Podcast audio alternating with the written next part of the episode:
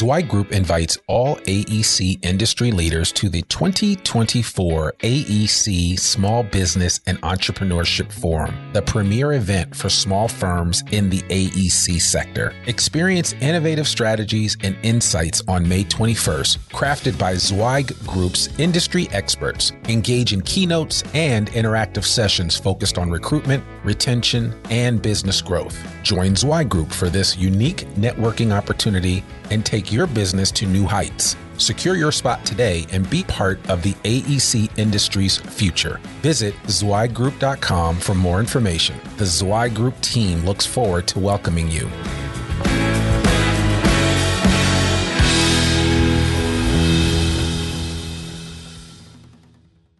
You're listening to a Zweig Letter Podcast exclusive, putting architectural, engineering, planning, and environmental consulting guru Mark Zweig and his team of experts straight talk in your ear. Mark has more than 30 years of experience helping AEP and environmental firms thrive, and these podcasts deliver his invaluable management, industry, client, and HR advice directly to you, free of charge. The Zweig Letter Podcasts let you develop professionally, wherever you are. Hey folks, this is Randy Wilburn here with Zweig Group. We are about to get started with session number three, making your firm a great place to work. Um, listen, I, I, just want to put a disclaimer out there that we really apologize for some of the technical difficulties that we've had with a few of the live um, versions of this Becoming a Better Recruiter webinar series. Um, we are trying to do these recordings um, uh, and then put them up and make them available to everyone that's participating in this webinar series. Um, what we're finding is that it's a little bit easier, the quality is better, uh, and that you're able to see it without any problems. The the the the downside to that is that you're not able to um, uh, do live questions and answers, and so because of that, want to encourage you up front, and I'll talk about it throughout the um, the, the, the time that I'm with you today, um, use the hashtag BBR webinar or the hashtag Zweig group if you want to ask any questions, whether on Twitter or Facebook or pretty much any social media place where you are. We are monitoring um, those social media portals um, for those hashtags BBR webinar and uh, hashtag Zweig group to um, just see if anybody has any questions related to this uh, becoming a better recruiter webinar series. But um, that's that's enough for that. I don't like to dwell in the, the the past or any of the major challenges. We're here now. Let's just have a great uh, let's have a great time with this session, uh, session number three. Um, again, I just want to introduce myself. My name is Randy Wilburn. I am the director of the executive search group here at Zweig Group. Uh, we're based in Fayetteville, Arkansas. Uh, we've got uh, people around the country, and um, this is our home base here. And so I'm excited to be with you. This is my second go around with Zweig Group. Uh, I was formerly with uh, an owner in with Zweig White and Associates, and I left prior to our acquisition back in 2004. But I'm back now, and um, just really excited about what what's happening with the firm. So, just a little bit about Zweig Group, because I mean, again, those of you that are watching this, some of you may know who we are, some of you may not know who we are. Uh, we've been in business since 1988. Uh, we were recently rebranded from Zweig White to Zweig Group. Um, and our focus has always been the architecture, engineering, planning, and environmental consulting, and now construction industry exclusively. That is our niche, and as management consultants, that's the uh, the group of people that we work with. We usually tend to use the words design industry, but those are the people. Anybody that's doing anything related to infrastructure in this country or elsewhere, um, you're our client, and so we're excited um, to to be able to provide you with the most up to date and timely information for you to run your businesses more efficiently. Um, obviously, we come from your from your industry, and that's really important to us. Um, we're, we do not consider ourselves to be um, uh, one hit wonders when it comes to talking about the different challenges that this industry faces, and a lot of what we teach we put into practice, and so that's that's very important. Um, one of the other things that we really uh, that we look at as a crowning achievement for us is the fact that uh, we've been named to the Inc. magazine 500 5000 list of fastest growing privately held companies.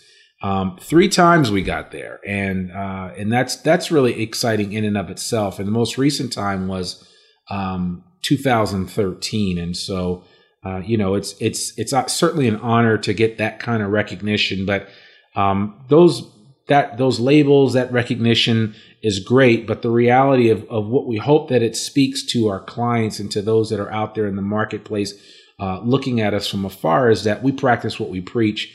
Uh, and certainly, as management consultants, we try to put into practice a level of excellence in how we run our business and also how our clients run their business. And um, that is um, really something that we stand behind. And we've been able to embody that um, through the acknowledgement of a, a, an award like the Inc. 500 5000. So, and then, you know, at the end of the day, our motto or mission statement, if you will, is simply that we exist to make our clients more successful. Period. End of story. There's not much else that we focus on beyond that, is that your success is our success. And so, um, for those of you that are taking part in this, as I might mind, uh, might add, a free webinar, this whole series is free. You know, our goal is to is to help you out, especially in this area of talent acquisition, especially in this area of recruitment and retention. And, you know, I talk to people all the time from all across the country, and they all have some of the same things to say about how challenging it is to find good people here in the design industry, no matter where you're looking.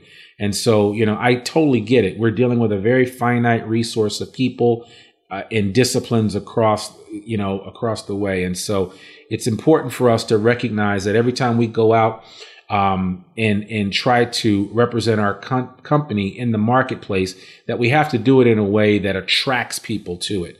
Um, and and it's really really important, and that's one of the reasons why we put on this becoming a better recruiter webinar series. We really want you to think about every aspect of what it means to to build a solid organization that is attractive to those people that m- may ultimately find themselves working with you. And so, um, session number one, we had a chance to talk about just the overall process of recruitment and retention. And session number two, we talked about recruitment relationships and marketing and the importance of that. And you know what what does it what does it mean to um, to to uh, build relationships in the industry and specifically in your sphere of influence and how you build those relationships and how sometimes not only will those relationships lead to new work but they also may lead to uh, new talent that you might acquire. And so that is um, that is really important. And now today we're going to really talk about um,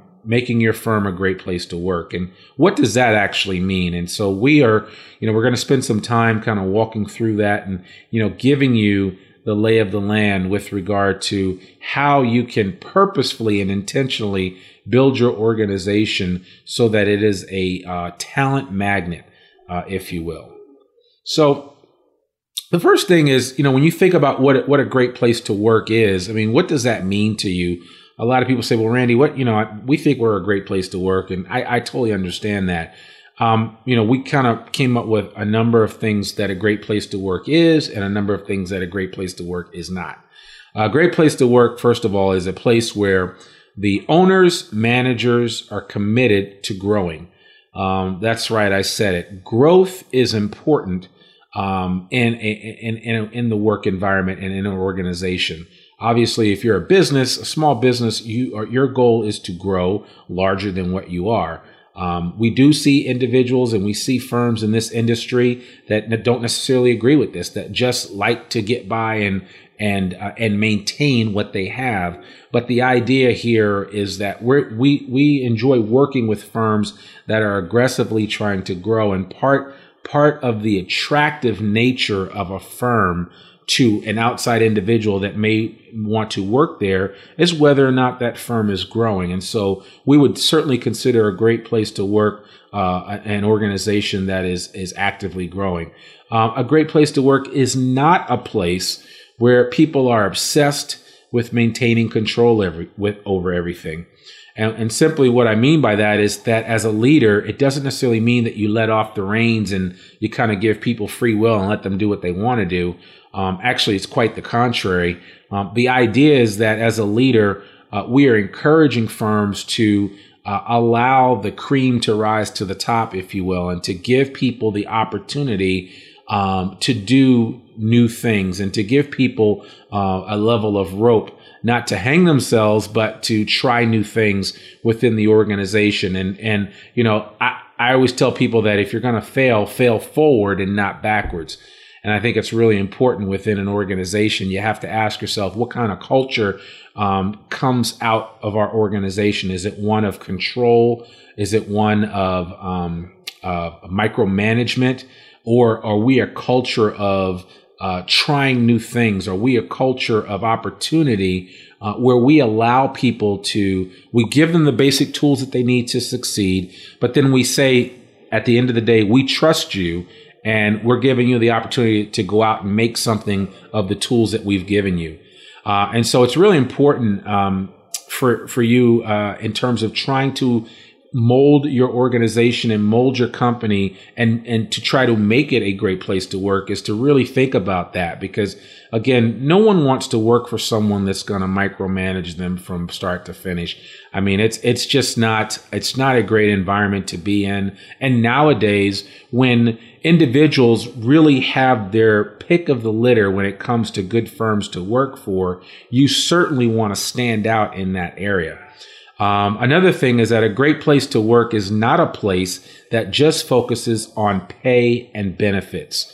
Uh, it's if it were just about the money, um, that would be easy, right? We would all just we would all just pay these engineers and architects and landscape architects and planners and environmental consultants a lot of money, and they would come work with us.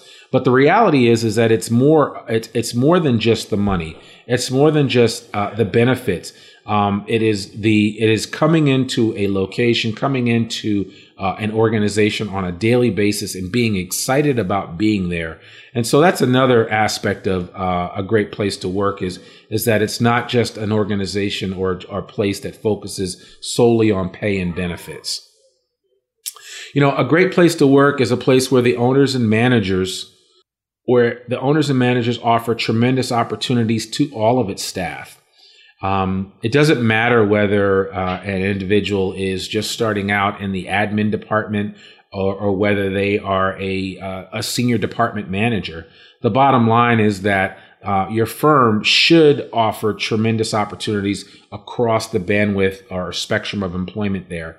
Um, that is that is what usually allows people to gravitate um, towards uh, your organization as opposed to maybe going somewhere else and working.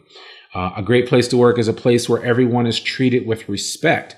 Um, I can't tell you the number of stories that I hear of people that feel like uh, they're being, uh, as I said earlier, micromanaged, um, that they are not treated with a great deal of respect and are really um, treated more like chattel than they are like employees. And, and you know, it, certainly those days are over and, and we, you know, the industrial age has changed a lot and we are in the age of information now and everything is led and, and, and managed by ones and zeros. And there's so much data and information out there and we need to be smart um, about how we handle uh, the people that are working with us so that they don't pick up and walk away and go work somewhere else.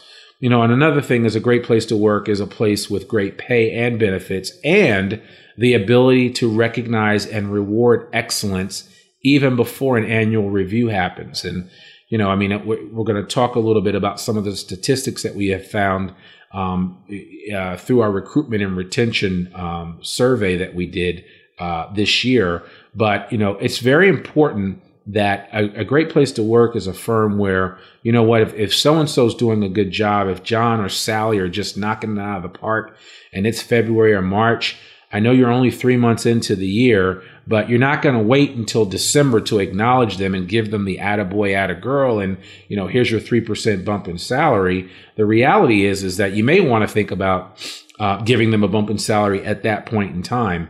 Um, we have for years consulted our clients about implementing a program like that where um, increases in salary are meted out over the course of a year and not just um, at that time at the end of the year where everybody gets their raise or everybody gets their bonus or maybe they don't get a raise or a bonus. Um, I think it's really important for firms to think long and hard about how they mete out that process. Here at Zweig, we again we practice what we preach. Um, you know, certain individuals in our organization can can stand to get multiple increases in salary over the course of the year.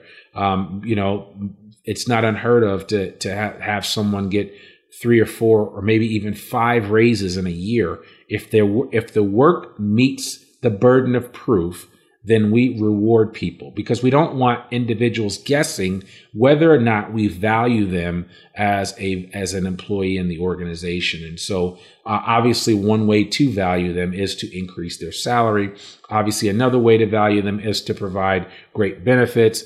Another way to value them is as i said earlier is to give them that extra freedom uh, to do things uh, that they need to do within the scope of of of, um, of their job description, uh, and maybe even in some of those areas that's not necessarily directly in their job description, but within the scope of the work that the organization is doing. I always think about Google and the way that they have set up uh, their work conditions and work environment uh, for their employees. And, and while I understand it, and you know, I'm not suggesting that um, firms in the design industry are akin to a tech firm.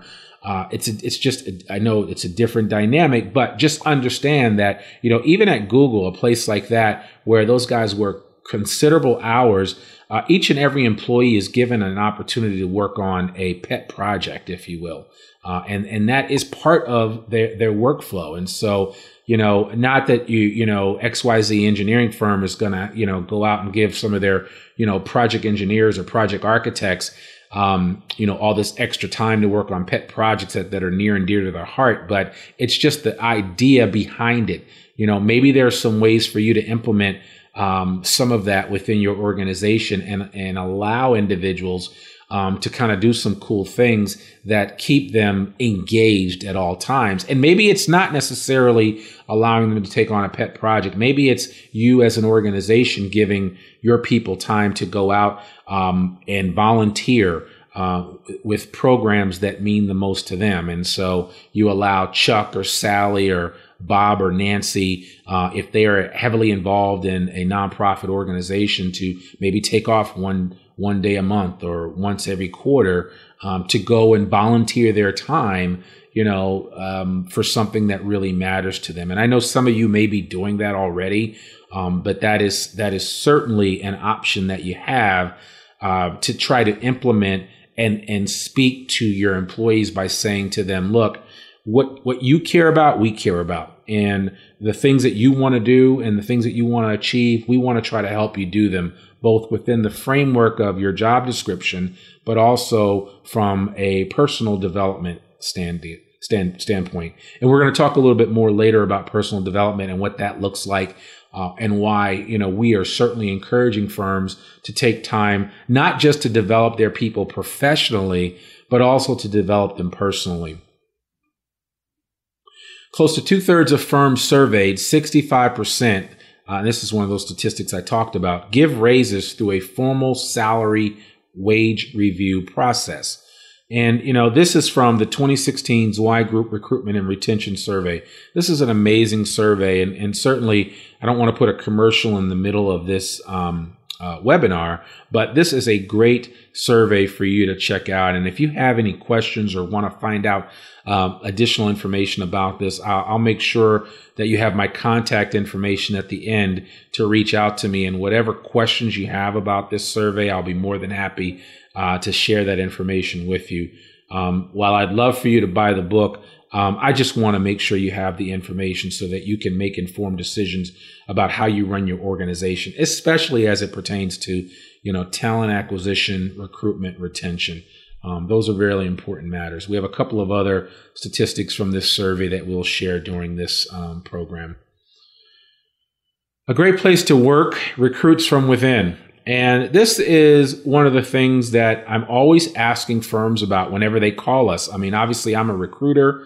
That's the thing that we do. I have a team of recruiters that work with me And firms call me all the time looking for new talent or looking for to fill this senior position or looking to fill that mid level position or this junior position. And a lot of times the first thing out of my mouth is, um, do you have anyone internally that might be appropriate for this position before you start going and looking outside uh, of the organization? And you know, most of the times, will you know, a client will say to us, "Well, we've we've tried, we've tried internally to find somebody, and we've just not been successful." And I get it. I mean, every position that you need to fill is not going to be fillable by somebody internally, but I would I would I would venture to say to you that as an organization, you should bend over backwards to try to make opportunities available to your current staff.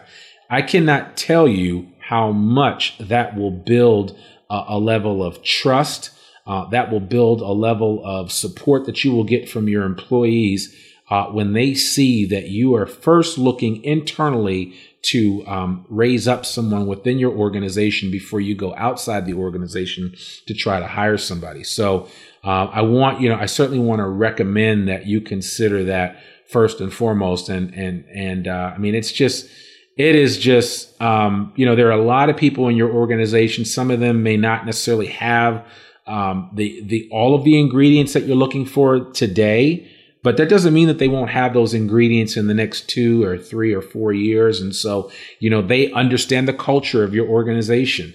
Uh, they understand their role and what they have to do. And so some of these individuals, um, these diamonds in the rough that you may be encountering on a regular basis that I know from time to time may drive you crazy depending on their personality or other proclivities. But the bottom line is some of these individuals may be your future leaders.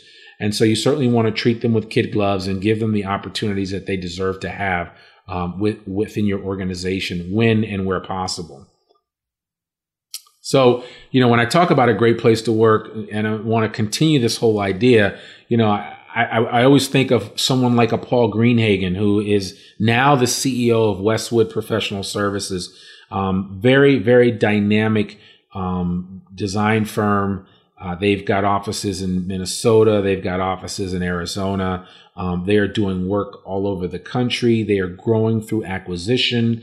And Paul Greenhagen is now the CEO of this 300 plus, plus person firm. And the thing that's really great about Paul and his story is that he started out as a survey manager for Westwood Professional Services. He's not even a licensed engineer. He was started out as a survey manager um, he worked his way up um, doing land surveying for uh, Westwood. Uh, he built a large group in the survey department and then he expanded out. And as opportunities presented themselves to him, he continued to progress throughout the company to the point where I believe it was in 2006 or 2007, he was made CEO of Westwood Professional Services. Uh, we work with them quite a bit and, and, a number of initiatives. But Paul is, is a great friend of the firm, but he's also a great tale or story of how you grow someone from within. And uh, we'll put some contact information out there for Paul uh, in the show notes of this video as well as online.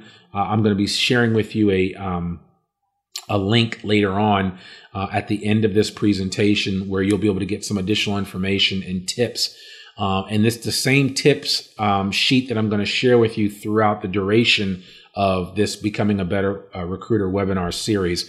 Uh, you'll be able to go to that. It will be live even after this re- event is over on November 1st.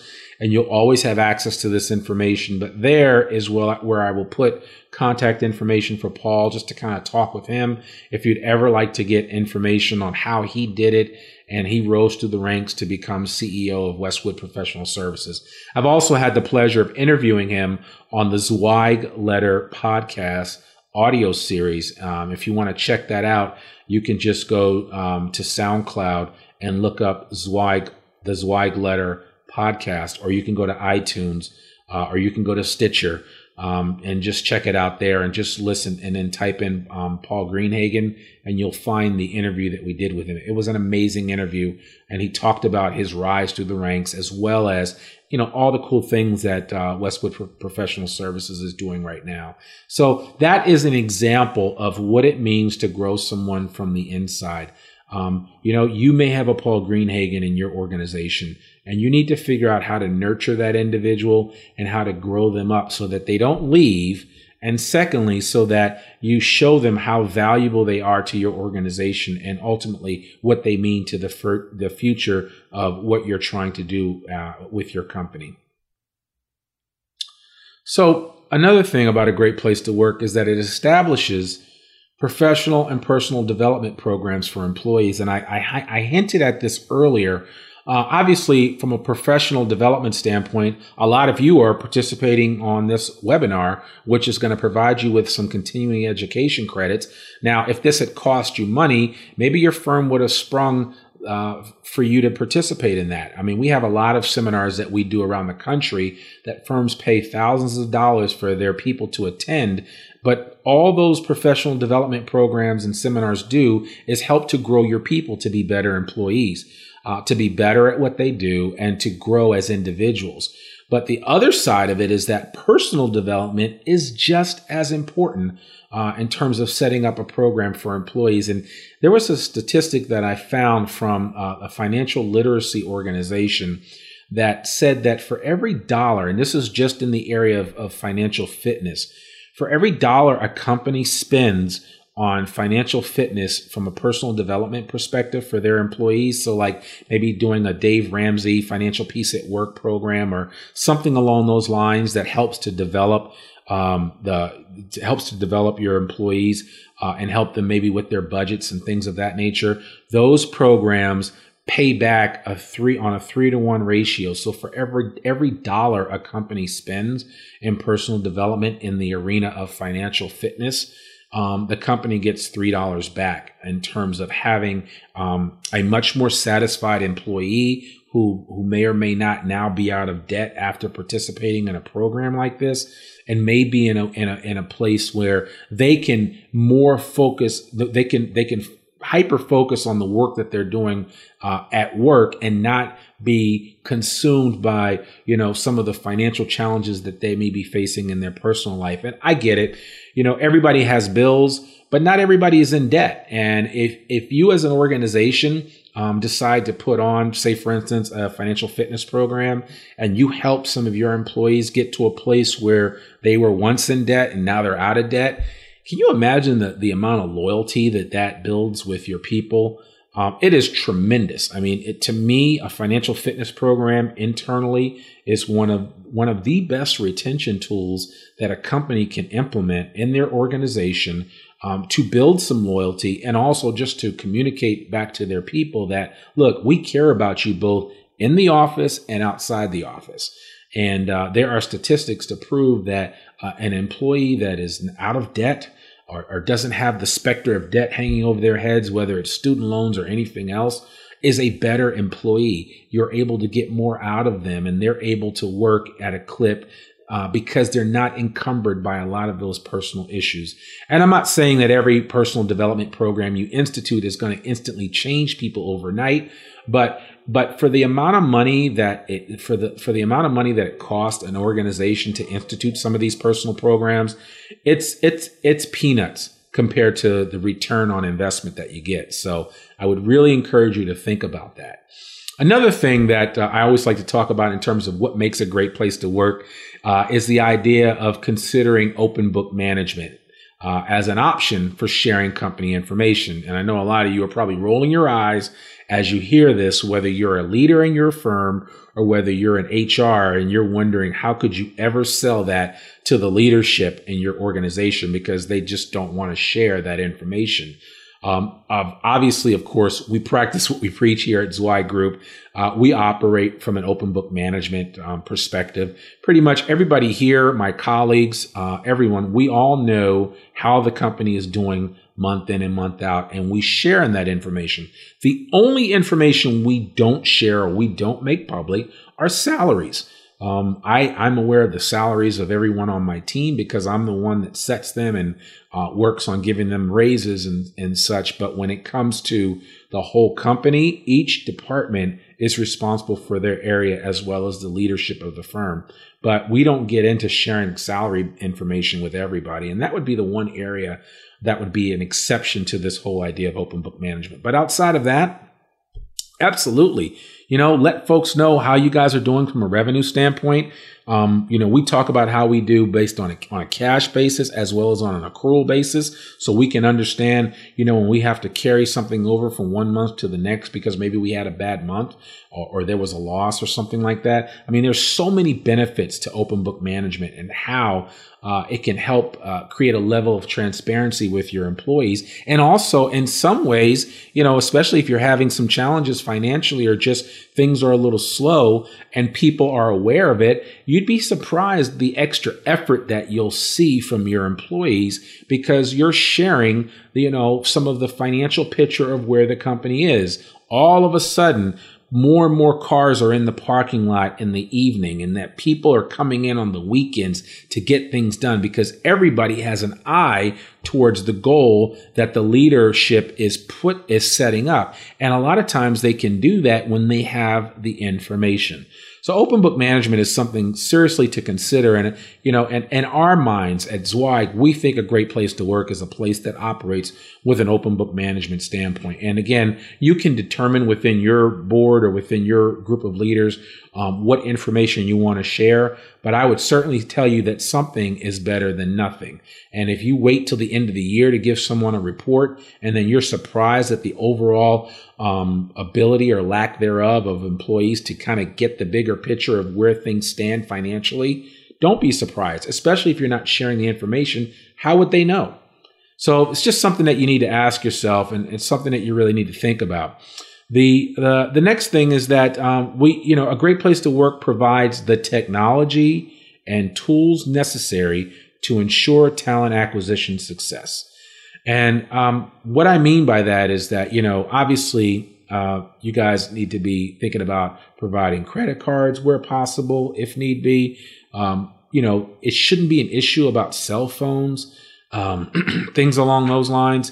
I'm always surprised. And again, this is not a technology or tool, but you know, when it comes to food and things of that nature in your organization, you don't necessarily have to put hire a chef uh, and have somebody making you know um, specialized Caesar salads every day and you know having all this free food available. But it would be nice to make some food available. I still see and a lot of old line engineering and architectural firms and I'll go visit them and I'll walk into their kitchen and there is a soda machine there that costs money. There may be even be a coffee machine that costs money. There may be a vending machine that costs money. Uh, you should get rid of those as quickly as you can. If you can't figure out a way to provide some basic snacks, basic beverages to your employees um, who, and especially to people that are spending hours upon hours that spend more time with you than they sometimes do with their family. Well, you know, I'm not going to say it, but shame on you. Don't take it the wrong way. I'm not scolding you, but I am saying you need to think long and hard about it. And if that's you, um, and and and you know who you are, uh, and like I said, I've been to many many many a firm uh, throughout this country, and I've seen it. Um, you know, think long and hard about that. If you're collecting money to to raise money for sodas and what have you in the office, you know what? Eat that expense and get your folks some soda. Get them some some healthy drinks, healthy beverages, maybe some spring water, whatever it takes. Um, you know, it's it's you know, I understand that that that everybody's on a budget and you've got to watch. You know, you got to watch your nickels and dimes. It all adds up. But at the end of the day, if I come and work at a place where I know, you know what? Oh, I forgot to bring so and so, but that's okay because they've got some lean cuisine meals in the fridge that anyone can have. Or, you know, I forgot to bring in something to drink and that's okay. They've got some, some sparkling water in the fridge or some OJ or whatever. You fill in the blanks. Makes a big difference for individuals knowing that you're the kind of organization that does that. And um, I was at a firm recently, a client of ours um, they actually they actually here's some cool things that they do. um, to really take care of their people. Um, one of the things that they do is um, they have uh, an on-site uh, dry cleaner. So the dry cleaner comes and picks up the clothes for their employees. Now they don't pay for the dry cleaning, but because they get it at a bulk rate, I believe that the that the employees of that firm get a, a significant discount than if they were to walk into a dry cleaners uh, to get their clothes clean.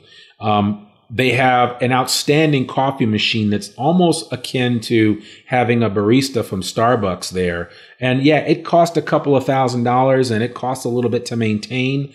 Um, and, and of course, a lot of you are working in a coffee culture type firm where everybody has to have their coffee. I know I do in the morning. But the bottom line is that, um, you know, a system like that goes a long way and pays for itself in spades. Um, and then, of course, uh, this firm also did something that I really thought was interesting, and I've also told other firms about that. Is that they've brought in a specialist that that um, that grows organic food, and that individual comes in several times a month with um, all types of groceries uh, that the people in the office can pick up. And they actually have a service now where employees who are busy working a lot and can't always find the time to get out and go to the, the Whole Foods or Trader Joe's or you, you fill in the blank grocery store. Um, they are actually bringing groceries into the organization. The people still pay for them, but they're able to do some of their shopping right there. And again, these are just some unique ways that firms are setting themselves apart. And so, um, you know, when I have to recruit for a company that has all those extra bells and whistles and I start to relay that information to a potential candidate, you can only see, I wish I could show you how wide their eyes open when they hear this, especially when you look at what the norm is in our industry. And I would say that the barrier to entry is, is very low. So it's not like, you know, I'm suggesting that you go out and do something that's going to cost you thousands upon thousands of dollars to implement in your organization, but just incrementally start with something. Free soda. How about that? And then let's just go after you do free soda, let's just give them some free chips. And after we do free chips, let's see how that goes for a while. Let's throw in some crackers, and then let's go with some some some lean cuisine um, um, uh, meals or and some other stuff that you can throw into your freezer. And before you before long, you'll see people saying, you know what, I, I'm not going to leave for lunch. I'm just going to grab a lean cuisine and get back to work because I've got a deadline to work on, and I don't have to worry about going out for lunch because my company provides these little benefits for me. Again, um, you you have to determine what you can do within the the scope and confines of your organization. But that's one thing that I would highly recommend taking a closer look at and stop trying to extract every penny out of your people um, for services or for for for items that really should be free at the end of the day if you can make it work. Figure out a way to make it work and put it in place. If you have, if you want some more ideas or some more tips with regard to, you know, what firms are doing and how they're setting it up, uh, feel free to contact me about that, and I'll be more than happy to kind of walk you through some of those um, programs that companies are setting up. The other thing that I learned, and this is from this same company, they're they're actually a very dynamic firm. They're based in the Mid Atlantic states. Uh, it's an engineering firm. Uh, they do civil site de- site development. Um, they're growing by leaps and bounds. They're very easy to recruit for. Um, they have an outstanding work environment, very really open culture, like what I've been describing. Um, they give, they have all these extra bonuses and bells and whistles. But another thing that they do is that individuals within the organization that have an interest towards, say, like triathlons or um, tough mudder events or just hiking or whitewater rafting or skiing, they have gotten these different individuals within the company to um, to be the ones that will develop these trips uh, and these outings that the that the company supports uh, in terms of um, you know getting everybody on board. So if I've got you know five people in my company that like skiing and I like skiing and I'm a leader in the company, well, one of the things that I will do is organize a ski trip, and the company will fund a portion of that, and the employees will pay for a portion. But the bottom line is, at the end of the day, you give individuals within your organization a chance to come together um, based on a shared interest outside of the obvious identification of all working together within your organization.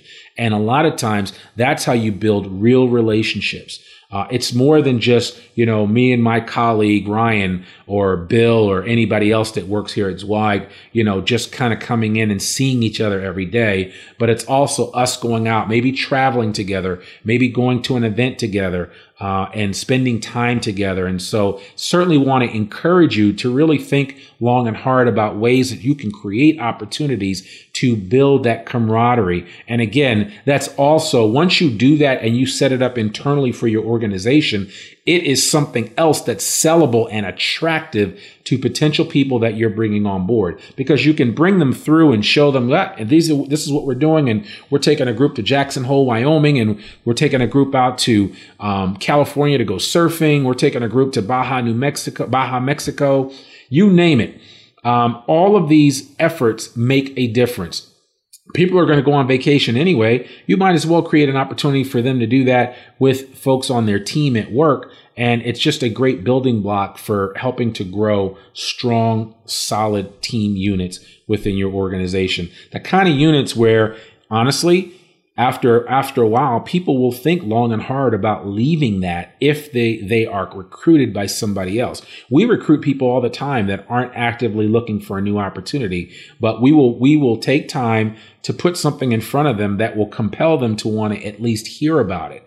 And um, a lot of times we'll hear that, hey, I had a chance to look at that firm you told me about, but I really like where I am. I like the culture of my company. I like all the things that we're doing. And I always ask them, well, what are the things that are keeping you there at your company?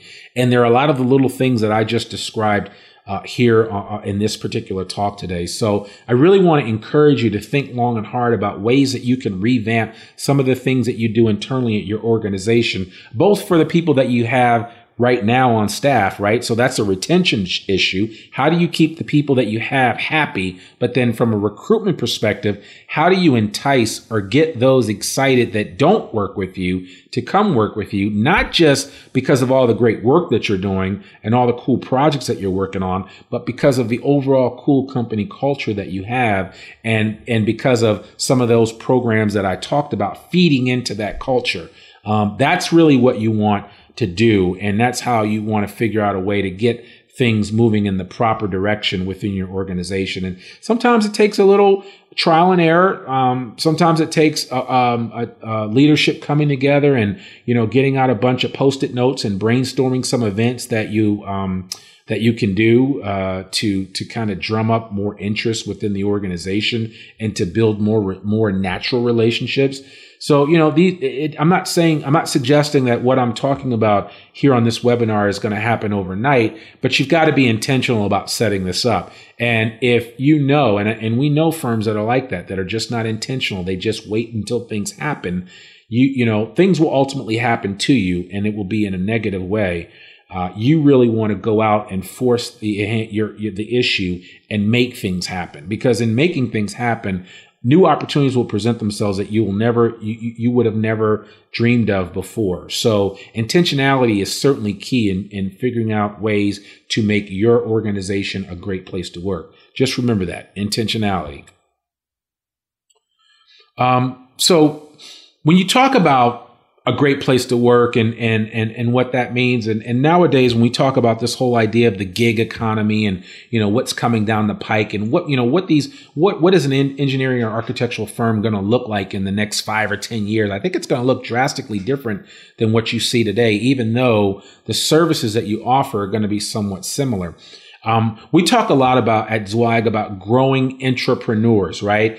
Um, these are the people who could be in business for themselves but they work for your organization. And, and why? Why do they work for your organization? Is because you create opportunities for them to grow uh, within their business. And so I think it's really important um, for you to kind of think long and hard about whether or not you are fertile ground for growing these entrepreneurs, these people that, for all intents and purposes, could be out on their own. They're smart enough to do it. Maybe they've got some invest, some capital in, um, saved that they could go out and hang their own shingle and and and, and compete with you.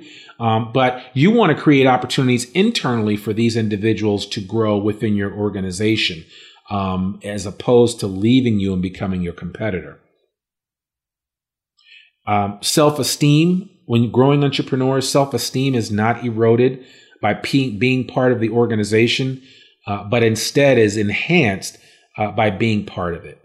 Uh, and I think it's important that you continue to grow those individuals in your organization that have desires to become bigger than where they are currently. And those, as we call them, entrepreneurs, need fertile ground to do that. Um, growing entrepreneurs it gives you the ability to think creatively. It uh, allows those individuals to come up with new ideas, uh, to study feasibility options, and to sell to management. Um, if you are growing entrepreneurs, you're basically telling them that, look, um, every opportunity is available to you to do your job, as well as anything else that you think is a possibility for us to be doing uh, as an organization. Maybe it's a line of business that we haven't even gotten into, but you have an experience in, and you know it's something that you want to try to lead the charge on. You want to be open to that. And I'm not saying that you're going to go down every path that every employee um, uh, presents to you, but you need to be open to hearing what what what these employees have to say, especially those that are really driven and that have those internal compasses that are constantly sending them true north um, to go look constantly for new opportunities. And then again, when growing entre- entrepreneurs, entrepreneurs are rewarded in firms. You have to recognize them for who they are. You have to recognize them for the fact that these individuals could go out and, and start their own um, organization or company, and that you need to reward them for their diligence and for their effort. And then, you know, the other thing I want to mention is from our survey is that almost two thirds, 65% of firms offer some type of referral bonus. So, you know, you certainly want to encourage your people to go out. And we talked about relationships and, and how if I'm, I'm a, a, project manager at a firm and I go out and develop business, while I'm out there developing business, I also want to be out there looking for new talent to join the firm. And so, you know, it would be nice if your firm offered or thought about offering some type of referral bonus. And, you know, at the bottom there, if you notice in the asterisk, it says Mark Zweig is not a fan of these. Personally, I could go either way with them. I know a lot of firms that use them. I recently had a, a, a client tell me that, you know, they had to pay $18,000 to one employee for finding, like, I think they got like 3000 per uh, employee for a referral bonus, and they had referred six employees in one year. And so my client told me that he had to sit the guy down and say, Look, I really appreciate your ability um, to bring in all these great people. And certainly we'd like for you to continue to do it. But I don't want that to be the only focus because you're also a great engineer. And so we kind of laughed about it. But the reality is, is that if you are going to set it up, you need to set up a solid program that's very clear about how a bonus is paid and, um, you know, what that bonus will be. We've heard as small as $500 per placement, which is actually kind of small. The norm that we hear is anywhere from 2,000 to $5,000 per individual. And a lot of it is related to the, um, the type of uh, a person that they're bringing on board. Maybe it's a very difficult uh, individual from, uh, you know, maybe a clean room mechanical engineer or some discipline um, that's really hard to find in the first place. And so it might be a sliding scale in terms of uh, what that referral bonus is going to be. But you know, that's just something to think about. Now, the reason why Mark Zweig is not a fan of these is simply put that if if if if I if I'm working here at Zweig and we did a refer, if I had somebody um, that I thought would be appropriate here, and I was only going to present them to the company if I knew I was going to get a bonus out of it, or um, if I thought that you know this was that the, the company was going to be able to give me something out of it and then it doesn't work out or maybe the person that I present to the company gets rejected then in a way I'm re- I'm being rejected right? And so Mark is not a fan of these for that reason. He's not a fan of these because what if you do hire somebody that Bob referred and then they leave after 6 months well that kind of makes Bob look bad um, it makes the client a little disappointed because they've given Bob this money and you know usually there's not a clawback feature on these referral bonuses but there are a number of reasons why I mean, the referral bonus can be a plus, but it can also be a minus depending on how you look at it. And we're not saying that you have to go either way, but we are saying we did a survey recently and, and two thirds of the firms surveyed offer referral bonuses. So take that um, with a grain of salt and govern yourselves accordingly as it pertains to referral bonuses. Uh, another st- statistic that we found that we thought was really interesting was that three quarters of firms, 75% offer tuition and fee reimbursement. So if I come to work with you as a civil engineer and I want to go back and get my master's in, in civil engineering, um, you know, 75% of the firms that we, we surveyed are taking care of tuition and fee reimbursement. Uh, most of the times it's based on whether or not the individual has, um, uh, gotten a C or better, or sometimes a B or better. Uh, it depends on the organization. So, you know, you, you can set yourselves up for that. And that certainly is something that we would recommend. Um, piggybacking on that, the whole tuition and fee reimbursement, another way that we're talking about, and, and I wrote an article recently about retention issues specifically in terms of making your firm a great place to work, is the idea of setting up a, um, a, a special um, benefit for your employees, both current as well as those that you try to bring on board to offer to pay a portion of their student loans. Average student loan debt right now in the United States is $35,000. Uh, and we are working actually with some firms right now that are implementing programs as a form of retention to use the paying off of student loans as a retention tool and as a recruiting tool. Because if I tell somebody, look, you know, I'm just while I'm recruiting the individual, and I say, look, if you don't mind me, asking, you know, how much do you currently still have in outstanding student loan debt? You know, we hear all kinds of numbers. Some are into six figures, others are lower. But if I ask you that, you tell me, well, I still owe about fifteen thousand dollars, and I say to you, well, great. This, this, my client, the people that I'm talking to you about that are really interested in hiring you, um, not only will they hire you, not only will they give you a sign-on bonus or maybe you know give you the type of salary that you really want, or maybe one that's much higher than what you're currently getting right now, but they have also agreed to pay either off a portion or all of your student loans over the course of the next fill in the blank number of years, three to five years, five to eight years, eight to ten years. It just depends. Um, you know, do you think that would be enticing to a candidate? Absolutely. Um, one of the big accounting firms, Price Waterhouse, is, is already utilizing this successfully across the board, whether they're doing it with kids coming right out of college that are joining PwC, or whether they're doing it with um, accountants that are coming from some of the other um, big accounting firms to come work with them. It is a tremendous recruitment and retention tool uh, to be able to offer individuals um, that type of uh, benefit. So just something to think about. Um, again, I wrote an article about it. I'll put a link to that article in um, in the in the in the sheet that I'm going to share with you in a few minutes, and you'll be able to see that information. But uh, it's really it's really good. It's really timely, and it certainly is a way to build retention with most people that you encounter because just about everybody that I run across has some form of student loan debt. Um, I mean, there are people my age in their mid 40s that still have student loan debt. So you'd be surprised. There's still a lot of it out there, and it may be a way for you to attract and, and retain a really good uh, employee. So just something to think about. the other another aspect of a great place to work and this is not something that we talk about all the time i know mark zweig likes to talk about it but you know, you, you hear the expression D and I, which stands for diversity and inclusion. And most major companies, um, all Fortune 500 companies have D&I departments or diversity and inclusion departments, which either are a section or a segment of HR or it's its own separate entity within the organization. Um, and, and, you know, our, our idea here is that, um, you know, diversity and inclusion is key to helping to avoid monothink, right? If you get if everybody that works with you, you guys are all from the same place, sometimes that does stifle growth.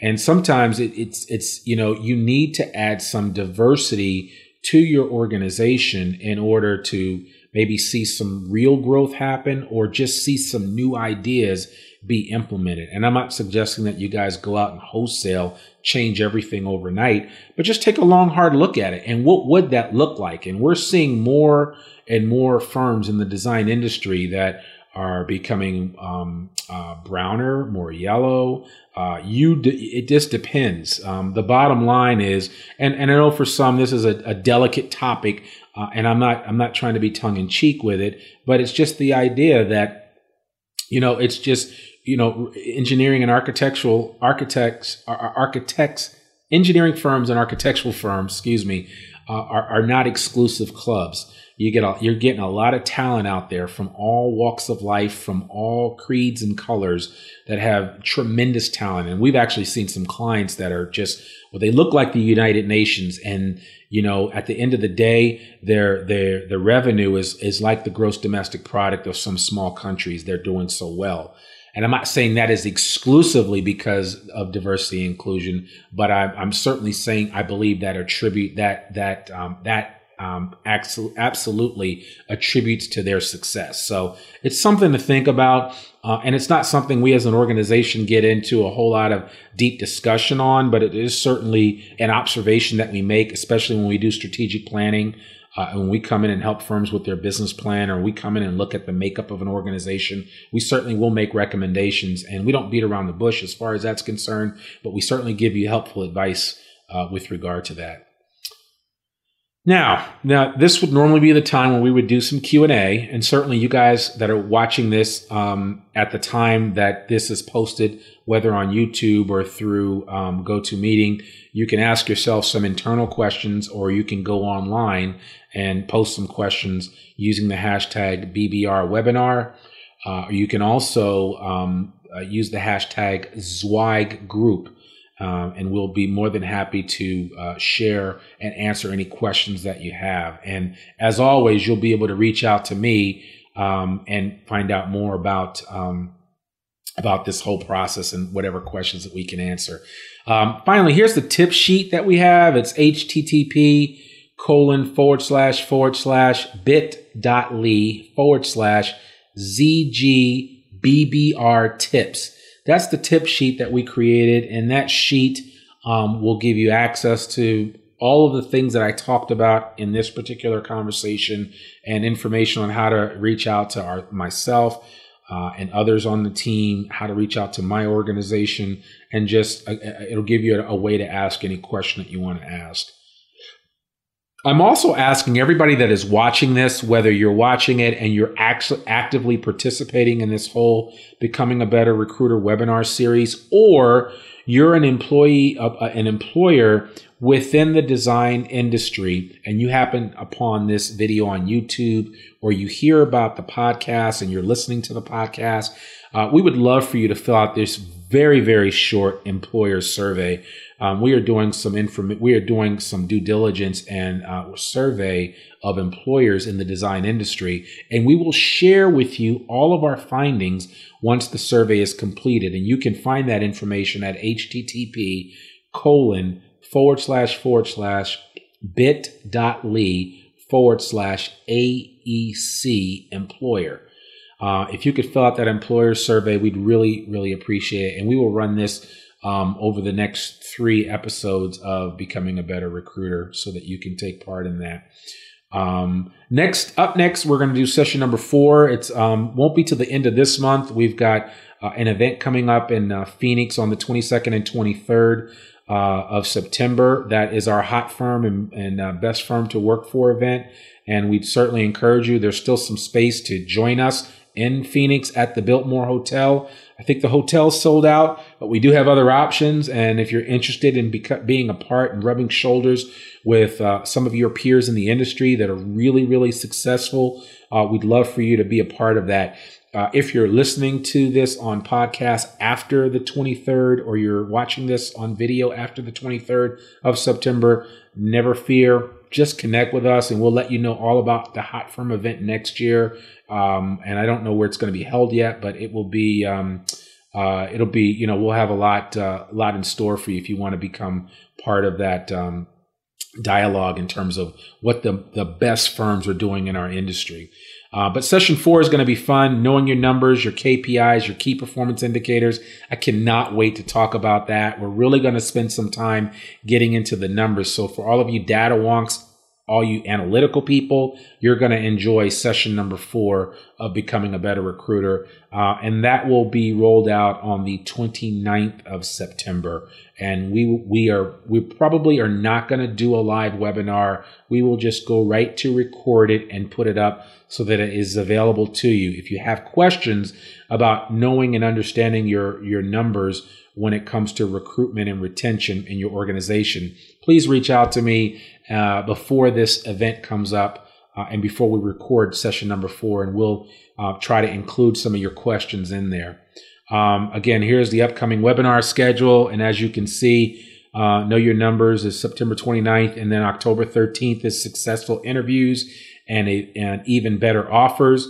And then finally, on November 3rd, we're going to do social media and mobile recruiting. And for those of you that have never thought about um, why social media is important when it comes to recruiting, we're certainly going to try to open your eyes during that um, that particular webinar. So, really excited. We I can't believe we're we're basically halfway through this webinar series already. Um, to me, it's probably one of the best opportunities for you to get some basic information to help you plan as you as you plan to grow your organization, both on a recruiting side as well as on a um, retention side. So, um, you know that that is something that's that's really important. So, you know, we certainly want to encourage you. Now, uh, lastly, I want to thank you for participating uh, on this webinar. Again, if you want to continue the discussion about recruitment and retention online, use the hashtags BBR webinar and hashtag Zweig group, and that is Z W E I G group. We will respond to anything posted on social media on this topic. Um, you can check us out on Facebook. You can check us out on Twitter. Again, I'm Randy Wilburn. You can reach me anytime uh, at 617 828 9093. Be sure when you call to mention that, hey, I saw you on the BBR webinar series um, and I'd love to talk, chat with you. I need some help with whatever. Just call me anytime. My email is rwilburn at zweiggroup.com. And I'm also at Randy Wilburn on Twitter. Would love to chat with you. Check me out. Uh, I'm also at Randy Wilburn on Snapchat and at Randy Wilburn on Instagram. So uh, I share a lot of information about recruitment and retention across all of those social media portals. So would love to talk with you. Would love to meet up with you. I certainly um, hope you've enjoyed this, and I look forward to seeing you again uh, for session number four, knowing your numbers and understanding recruiting KPIs or key performance indicators. I'll see you then. Take care. Thanks for tuning in to this Zweig Letter Podcast exclusive. We hope that you can apply Mark's no holds barred advice to your daily professional life. For a free transcript of this or any episode of our podcast, please visit info.zweiggroup.com slash podcast. If you want more wisdom and inspiration, in addition to information about finance, HR, and marketing your firm, subscribe to the print or digital version of the Zweig Letter online at zweiggroup.com slash publications.